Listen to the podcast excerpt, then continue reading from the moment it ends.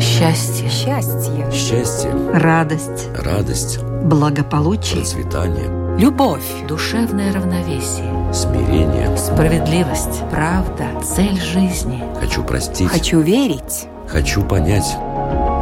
Беседы о главном. На Латвийском радио 4.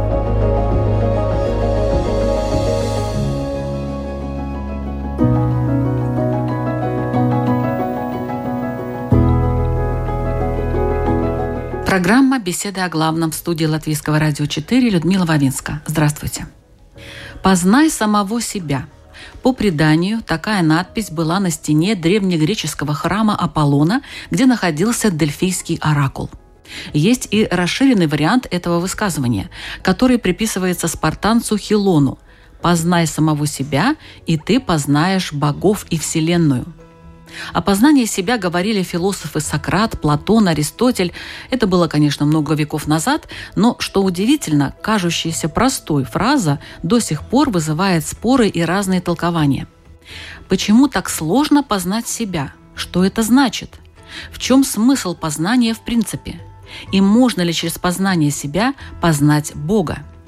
Сегодня на эти вопросы в программе «Беседы о главном» будут отвечать лютеранский пастор Павел Левушканс. Добрый день. Добрый день. И раввин Ильёху Крумер. Здравствуйте. Добрый день. Можно ли познать самого себя и зачем это надо? Вот такая тема, и мы начинаем.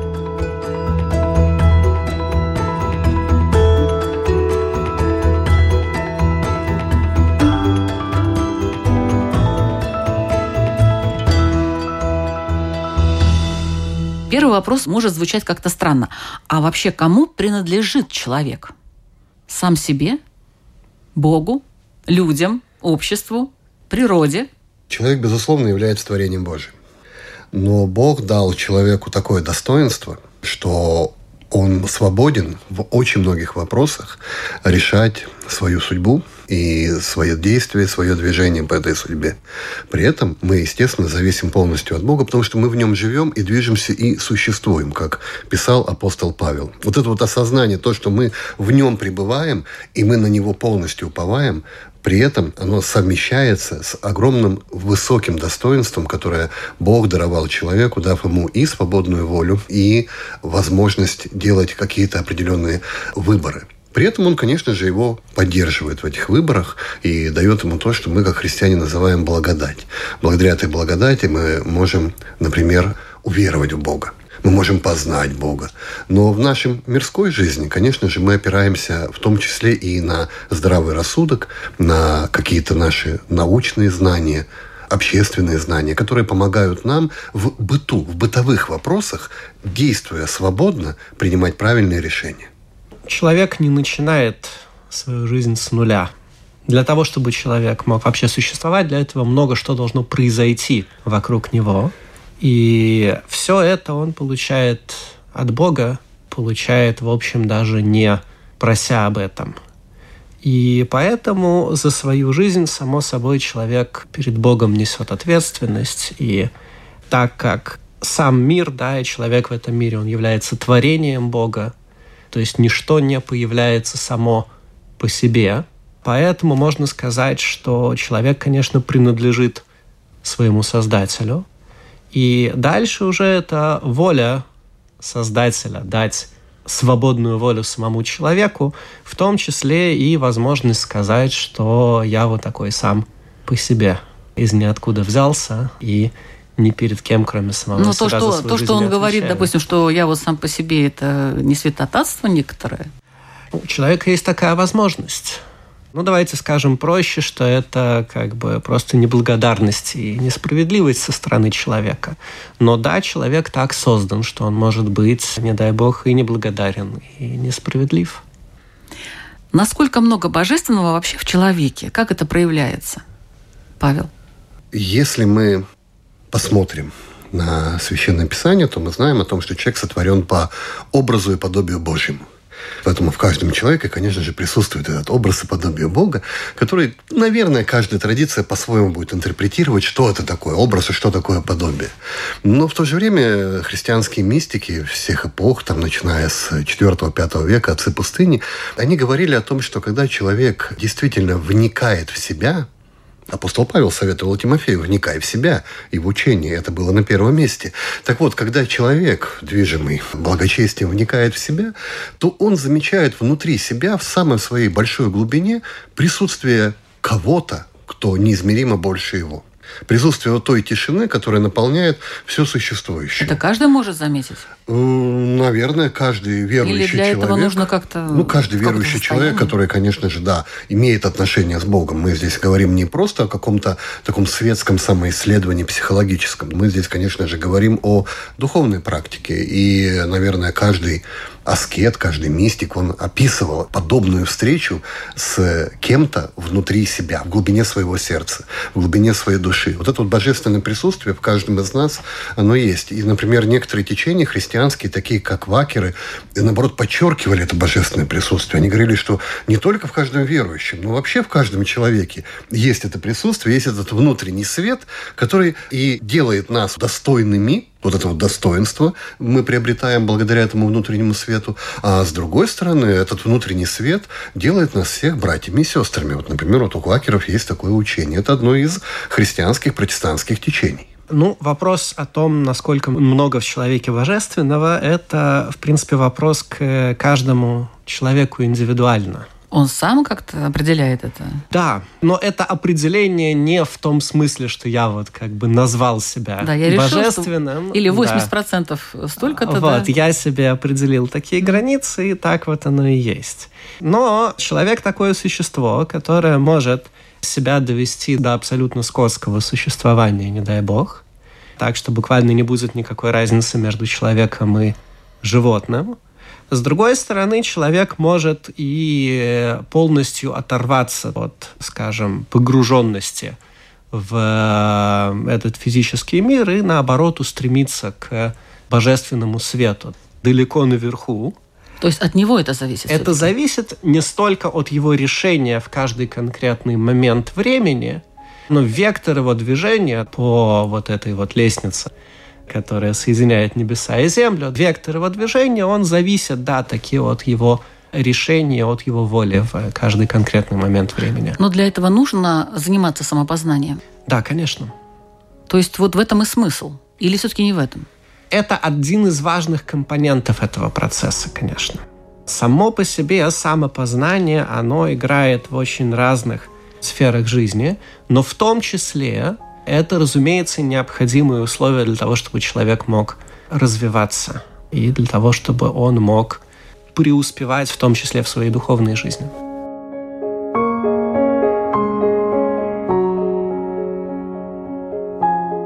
Самопознание нужно для того, чтобы понять, что есть божественного во мне – знаете, каждый, наверное, христианин, он призван к тому, чтобы познавать себя и познавать Бога. Другой вопрос, что некоторые вещи, по крайней мере, об этом учит протестантское направление христианства, к которому я принадлежу, некоторые вещи мы можем познать только благодаря тому, что Бог просветит нас своей благодатью. То есть мы верим, что мы через Слово можем уверовать, через Слово Евангелия, которое мы слышим, через слова Священного Писания, которое, как, опять же, написано в Новом Завете, Слово Божие живо и действенно, и острее всякого меча обоюдоострого острова, и оно проникает до соединения суставов и мозгов и судит помышления сердечные. То есть, собственно говоря, проникнуть вот эту самую глубину мы можем благодаря тому божественному откровению, которое мы получаем через Слово. Но в то же время, одновременно с этим, мы, конечно же, призваны вникать в себя. Я еще раз здесь ссылаюсь на апостола Павла, который советовал молодому священнику Тимофею, вникай в себя и в учение, занимайся сим постоянно, так поступая, и себя спасешь, и слушающих тебя. Ну, естественно, вполне, что чтобы что-то дать другим людям, нужно что-то иметь внутри себя. В том числе и познавать какие-то процессы, которые происходят в нашей душе. И христианская аскетика, она представляет множество инструментов. Там трезвение, наблюдение помыслов, бесстрастие. Много таких красивых слов, которые, ну, наверное, наши слушатели слышали в том или ином контексте. Но ведь они как раз и говорят об этом самоисследовании, о внутреннем самопознании, духовном самопознании, которое позволяет человеку, с одной стороны, уже верующему, глубже познать присутствие Бога в нем, а с другой стороны, познать, может быть, и свое несовершенство – когда мы понимаем, что далеко не все движения воли и не все мысли мы способны контролировать. И очень много есть процессов внутри нас, таких теневых процессов, которые оказывают на нас влияние, но не подвластны нашему личному человеческому контролю, потому что они превосходят наши человеческие возможности. И когда мы это понимаем, мы тогда уже обращаемся к тому, кто является нашим Творцом, чтобы вместе с ним мы смогли преодолеть какие-то вот наши несовершенства. Почему так трудно познавать себя, уважаемый Ильюх?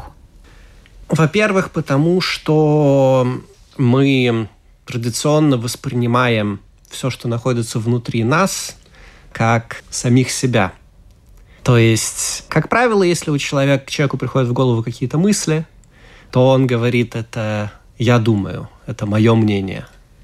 Когда у него возникают какие-то желания, он говорит, это я хочу – а на самом деле бывает очень по-разному. Какие-то желания человеку навязывает, например, социум, в котором он живет. Рассказывает человеку, что вот это вот то, что ты должен, собственно говоря, хотеть. Какие-то желания навязывает человеку его тело, а человек не совпадает со своим телом. Он может с ним совпасть, он может сказать, ладно, давай я буду телом. Но как верующие люди, мы от него ожидаем наоборот того, что он скажет, что пускай это тело, оно со мной совпадает, и не я с ним. Кроме того, разные-разные уровни есть личности человека, у каждого из которых есть свое представление о том, каким этот человек должен быть, и о чем он думает, какого мнения по тому или иному вопросу он придерживается и так далее. И вот посреди всего этого симфонического оркестра находится некая точка человеческой личности, которая вроде как должна быть дирижером, а, как правило, к сожалению, происходит так, что эта точка идентифицируется то с третьей скрипкой, то с восьмым контрабасом, то еще с чем-нибудь. И получается, что вот этот вот восьмой контрабас, вместо того, чтобы тихонько там где-то на заднем фоне играть аккомпанемент, без которого как бы композиция она не была бы такой яркой и насыщенной. Вместо этого он начинает солировать. До-соль, до-соль, ух, догнал. И поэтому человеку тяжело познать самого себя, поскольку, кроме всего прочего, это значит взять на себя ответственность за то, что происходит. Решать, кто у нас тут будет играть первую скрипку и во что мы вообще играем. Вот это да, и есть вот познание это себя. Это и есть познание себя. Я полностью здесь согласен. Действительно не зря современные исследования нейробиологии головного мозга нашего, процессов, которые в нем проходят, в том числе и процессов, которые проходят во время духовного делания, например, во время молитвы, во время медитации, они говорят о том, что разум человека или его сознание – это не только то, что находится здесь, в черепной коробке. Это некий эмерджентный или комплексный процесс, который касается и меня, и моего взаимоотношения с другими людьми, ну, в данном случае вот социум, который влияет на те процессы, которые происходят в сознании, это и наши гормоны, это и самочувствие. Вот, вот сегодня давление немножко низкое, и мне очень сложно формулировать мысли, потому что мой мозг работает чуть-чуть по-другому. Потому что низкое давление на улице, он уже влияет на меня. Вот да, это мы в состояниях будем говорить. Это... В каком состоянии лучше познать себя? Ну, эти все вещи, они влияют в том числе и на наше поведение, на наше мышление, на наши реакции реакции, которые с нами происходят.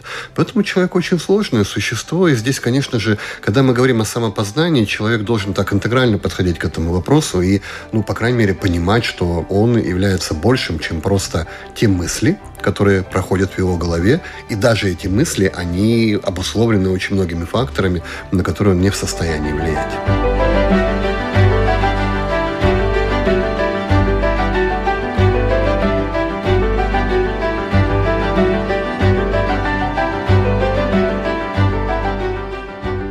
Я напоминаю, что вы слушаете программу «Беседы о главном».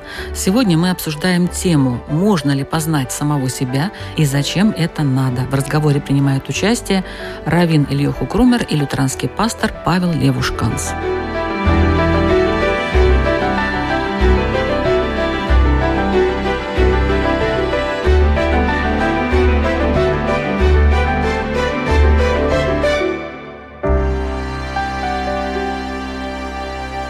Когда человек приходит к необходимости изучать себя, уважаемый Равин? Либо когда он сталкивается с тем, что то, что он, например, до сих пор считал частью себя, частью своей личности, внезапно начинает ему мешать. Например? Да. Ну, например, человек хочет э, посвящать больше времени учебе, так ему рассказали, да, что это правильно. А внезапно оказывается, что ему, в принципе, это не очень интересно и не очень нравится. Или он влюбился, например. Или, например, да, тоже замечательный такой вызов. Человек влюбился. Не будем брать всякие драматические ситуации, когда, например, его жена против. Я, честно говоря, про студентов думала. Вспомнила себя. Учеба, а тут весна, и мне всего там 18 лет, и вокруг столько всего интересного, а надо учиться. Даже если взять такую романтическую ситуацию, да, то, во-первых, вопрос заключается в том, а как мне вообще сосредоточиться на учебе. Главное. Да, это все, конечно, замечательно, но экзамен, он никуда, собственно говоря, не денется. Да. А во-вторых, если, опять же таки, это человек верующий и ответственный, и он э, понимает, что любовь — это не кофе сходить вместе попить, то возникает вопрос, хорошая ли идея мне с этим человеком провести всю мою жизнь, и если разумный ответ, который я на этот вопрос э, даю, он отрицательный, то тогда опять же возникает вопрос, а что мне делать с теми чувствами, которые живут в моем сердце. Да. Когнитивный диссонанс возникает. Ну, это даже не когнитивный диссонанс, да, это такая, ну, как бы личная драма. Не обошлись мы вот. без драмы. Да, да, да, да. И, соответственно, вот в этот момент возникает вопрос, что это вообще за чувство, что я чувствую, кто чувствует. Вы думаете, да. вот прямо так люди себе и задают такой вопрос? Э, нет, но в этот момент они могут задать могут. этот вопрос. И хорошо бы, чтобы они задали да, себе этот вопрос. И, ну, если они хотят каким-то образом продуктивно выйти из этой ситуации, Должны. Да, с щитом, а не на щите, то тогда это, пожалуй, единственный способ, как человек может выйти из этой ситуации, если, конечно, события вокруг да, не окажут ему такую замечательную услугу, да, и не вытащат его оттуда за уши. Так получилось, что я являюсь руководителем онлайн-школы, школы созерцательной жизни. И, собственно говоря, как раз созерцание и созерцательные практики – это один из таких наиболее известных и, наверное, эффективных инструментов самопознания человека. И могу сказать по своему опыту, мы уже проводим эту школу больше шести лет, и у нас было много потоков, соответственно, выпускников. Я могу сказать так, что человек приходит к интересу к самопознанию в самом разном возрасте – Возраст здесь совершенно не важен. У нас были ученики 19 лет, и были люди 50, 60 и дальше. Самый главный критерий – это кризис. Обычный человек задумывается о самопознании, когда он сталкивается с каким-либо кризисом. Это может быть, например, кризис веры.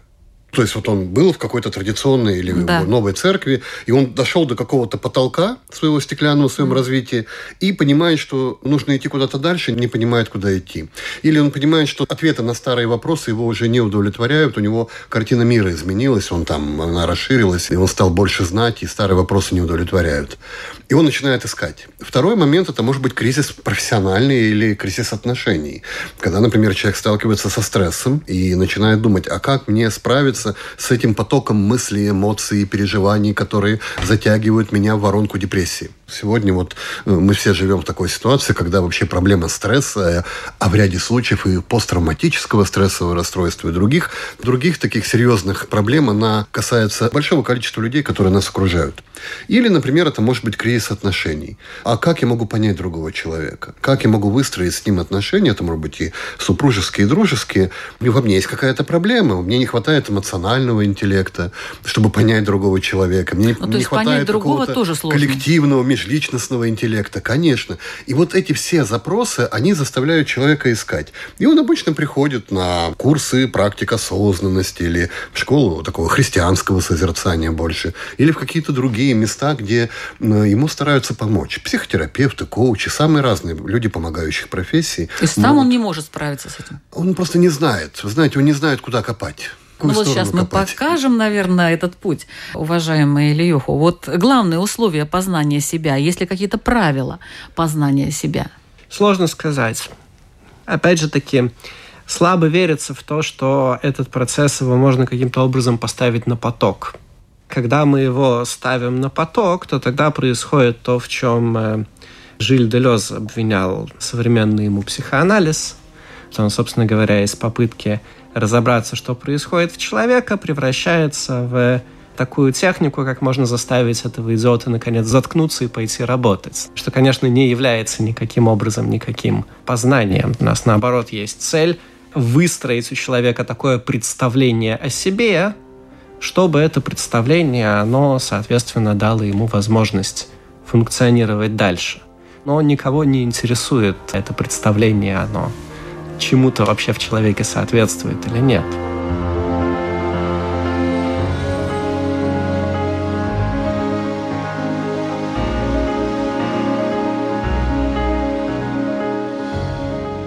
Основное правило для этого, наверное, это относиться ко всему с подозрением, ко всему в себе, ко всем процессам, которые в человеке происходят, всегда подозревать, что за ними стоит что-то, чего я еще не знаю или чего не вижу. А не ведет ли это к нерешительности? Решительность – это не совсем то же самое. То есть я нахожусь перед какой-то проблемой, мне нужно эту проблему решить. Нужно принять, что я буду делать. Это зависит не только от, и не столько, может быть, от моего самопознания. Внутренняя такая нерешительность, вот хороший я человек или плохой – Тварь я дрожащая вопрос, или право здесь же не вопрос в том, хороший я человек или плохой. Как вы С точки себя зрения познания самого себя, этот вопрос может быть не такой интересный. Может быть, действительно, надо сказать людям для начала, вы давайте не будем делить на хороших и плохих, да, себя. Я хороший, я плохой, вот это я и познаю в себе, да, хороший я, и исходя из этого, да, строю какую-то концепцию, или я плохой. То есть тут другие. Хороший или плохой – это вообще не качество человеческой личности это то, что человек со своей личностью делает. После того, какой он есть, дальше вопрос, что, собственно говоря, он с этим сделал. Один из таких больших раввинов прошлого века, Равица Гутнер, сказал такую вещь, что вопрос того, или человек является праведником или нет, это вопрос о том, куда он ушел с той точки, из которой он начал свой путь. То, что ему было дано Богом изначально от рождения, он улучшил или наоборот испортил. И, соответственно, получается, что если человек, начиная с какой-то очень низкой точки, ему удалось немножко подняться, он по этой системе, получается, мы на него смотрим как на достигшего гораздо большего, чем человек, который начал с очень высокой точки и чуть-чуть с нее спустился. А как в эту систему встраивается самопознание? Для того, чтобы человек поднимался, как правило, ему нужно понимать, что в нем происходит, потому что иначе если человек живет чужими представлениями о жизни, то получается, что он вообще не живет свою жизнь. То есть там ни о каком развитии и движении вообще не может быть речи. Вместо того, чтобы заниматься вопросом того, а что вообще от меня требуется, кто я такой, чего я хочу в жизни, этот человек заменяет эти представления, например, идеологией. Вот он строит коммунизм, допустим. Строит, строит он этот коммунизм, и через каких-нибудь, э, если он начал с самого начала, да, лет 75 процесса этого построения, внезапно оказывается, что никакого коммунизма нет и не будет. И, соответственно, человек задает вопрос, а из чего состояла моя жизнь? И печальный, но справедливый ответ на этот вопрос, что она не состояла ни из чего. Мне кажется, что первый шаг, который важен на пути самопознания, это научиться просто быть осознанным по отношению к своей жизни, своему внутреннему миру. Слово «осознанность» немножко набило оскомину. Сегодня они говорят все, и никто не понимает, что она означает. Мы просто привыкли к этому ритму жизни, в котором мы живем. Мы привыкли постоянно куда-то спешить, бежать, быть онлайн постоянно. И средства коммуникации, они берут в плен наше внимание и уводят его из реальности, из жизни. Между тем, быть осознанным – это очень просто. Это просто обращать все свое внимание. Это прекратить убегать от жизни в мир своих грез и фантазий. Но для этого нам нужно заглянуть глубоко в самого себя и увидеть положение, в котором мы находимся. А некоторые боятся. А как это сделать? А это очень просто. Остановиться. Мы бежим все время. Зачем-то мы преследуем какие-то идеи счастья. Остановиться означает просто перестать бежать. Перестать находиться в прошлом или будущем. Вернуться домой. Вот этот здесь и сейчас. В единственный момент, когда что-то происходит. Иоганнес Хартл, известный духовный автор, писал однажды о своей встрече с аббатом или настоятелем Бенедиктинского монастыря, в которой тот в разговоре сказал потрясающую фразу. «Бог всегда здесь и сейчас. Проблема в том, что мы не здесь» очень часто.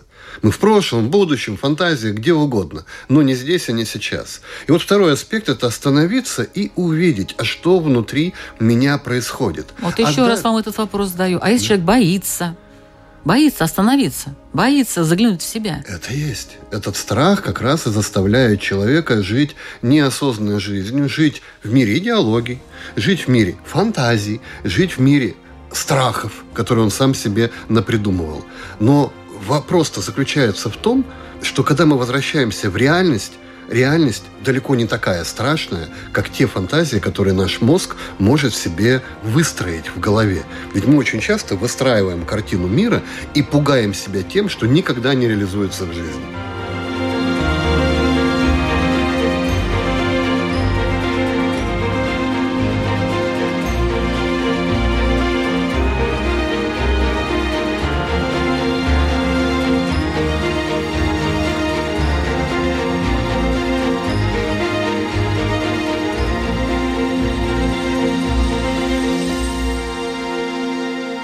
Задам вам такой парадоксальный вопрос. А как э, в процессе познания себя не потерять себя?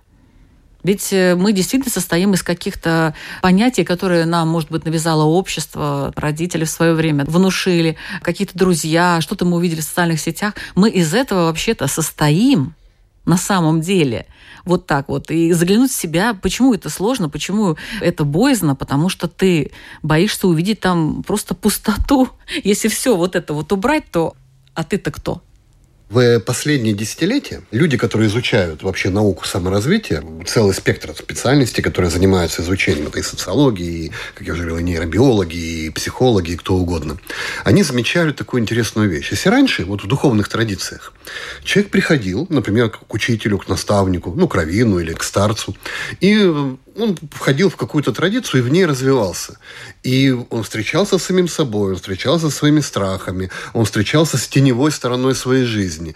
И это как-то проходило менее травматично, чем для современного человека. Что было вот много исследований о том, что люди, которые начинают практиковать медитацию, у них возникают психологические проблемы. Должно быть вроде бы наоборот, а тут раз какие-то проблемы возникли. Откуда? Человек начинает видеть сам себя без этих вот масок, без этих вот фильтров восприятия, и часто ему не нравится то, что он там увидел в самом себе. Ну, настолько не нравится, что это вызывает психологическую травму.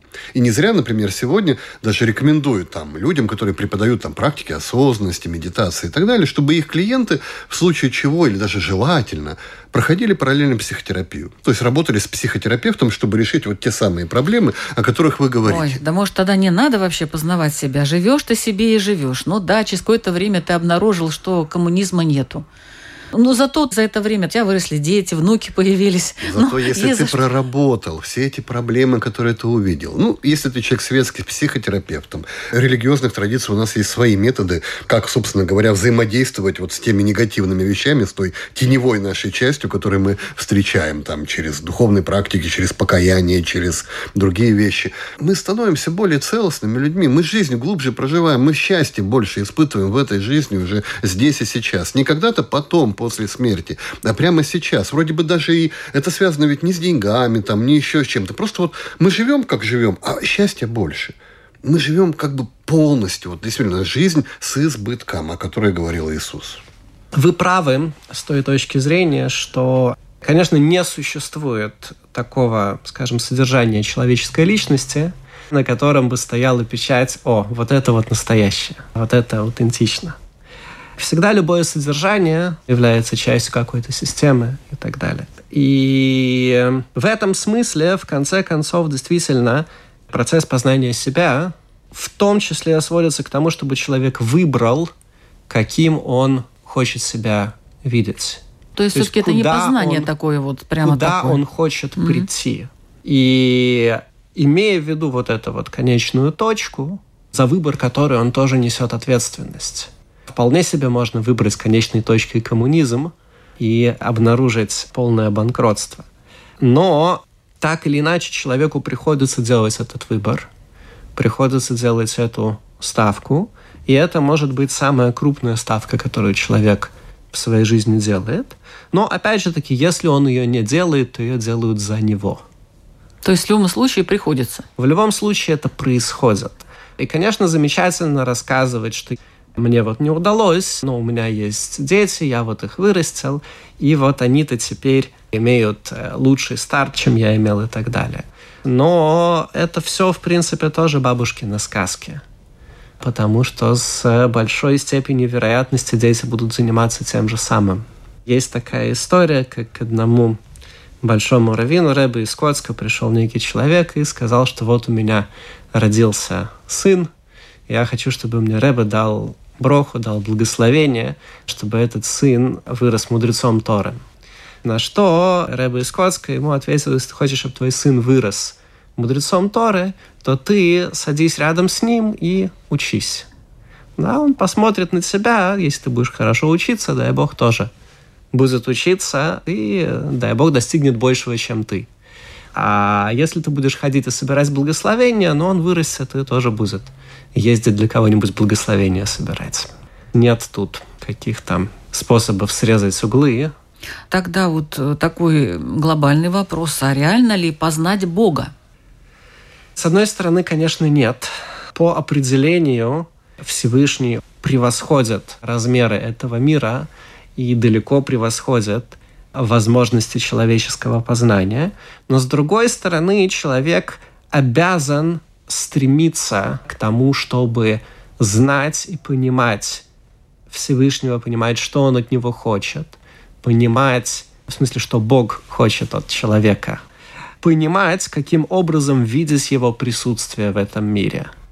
Видеть, уметь видеть его свет, видеть в этом свете самого себя, других людей и окружающий мир. И так тоже можно объяснить основную задачу человека на его пути через его жизнь. Познание Творца. В христианстве существует так называемое катафатическое и апофатическое богословие. Катафатическое богословие говорит о том, кем Бог является, а апофатическое, кем Он не является. И они как бы вместе сосуществуют. Если апофатическое богословие говорит нам о том, что Бог – ничто из всего, что мы можем помыслить. То есть ничто из того, что мы можем помыслить о нем, не является им, потому что он бесконечно это превосходит. Он тотально другой, он абсолютно другой. Но в то же время он что-то о себе открыл нам – собственно говоря, вот в этой вот истории, когда он явил себя в истории сначала избранного народа и затем уже всего человечества, мы видим это в нашем священном писании, вот это вот раскрытие Бога в истории. И это то, что мы о нем можем знать позитивного. И, конечно же, каждый человек призван тому, чтобы глубже изучать Бога, как он открывал себя в истории через Священное Писание, через Библию. Но в то же время мы должны прекрасно понимать ограниченность этого понимания. Он открыл то, что он посчитал важным и нужным, чтобы мы могли вместе с ним быть в единстве. Но все, что мы знаем нашим человеческим разумом, не описывает его а описывает только какие-то очень маленькие частные его проявления. Сам же он неизмеримо больше, поэтому, конечно же, Бога в цельности познать нельзя. И вообще Бога мы познаем не через разум, а через любовь. Вот любовь, она позволяет нам ухватить каким-то, может быть, надразумным или сверхразумным образом больше, чем мы можем постичь путем рациональных размышлений.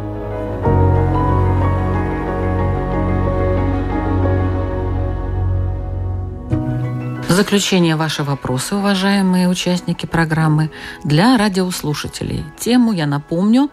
Можно ли познать самого себя и зачем это надо? Пожалуйста, свой вопрос задает лютеранский пастор Павел Левушканс.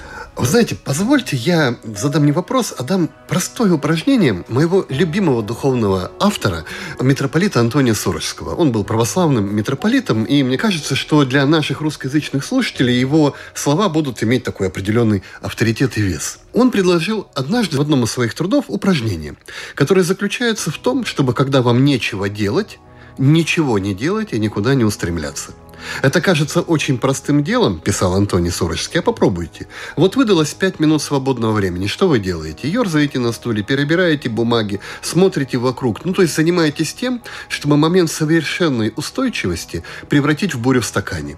А вместо этого попробуйте, и это далеко не легкое упражнение. Если у вас есть пять минут, когда вам просто вполне законно нечего делать, сядьте и не делайте ничего. Сядьте и осознайте, вот я, Петр, Иван, Мария, сижу.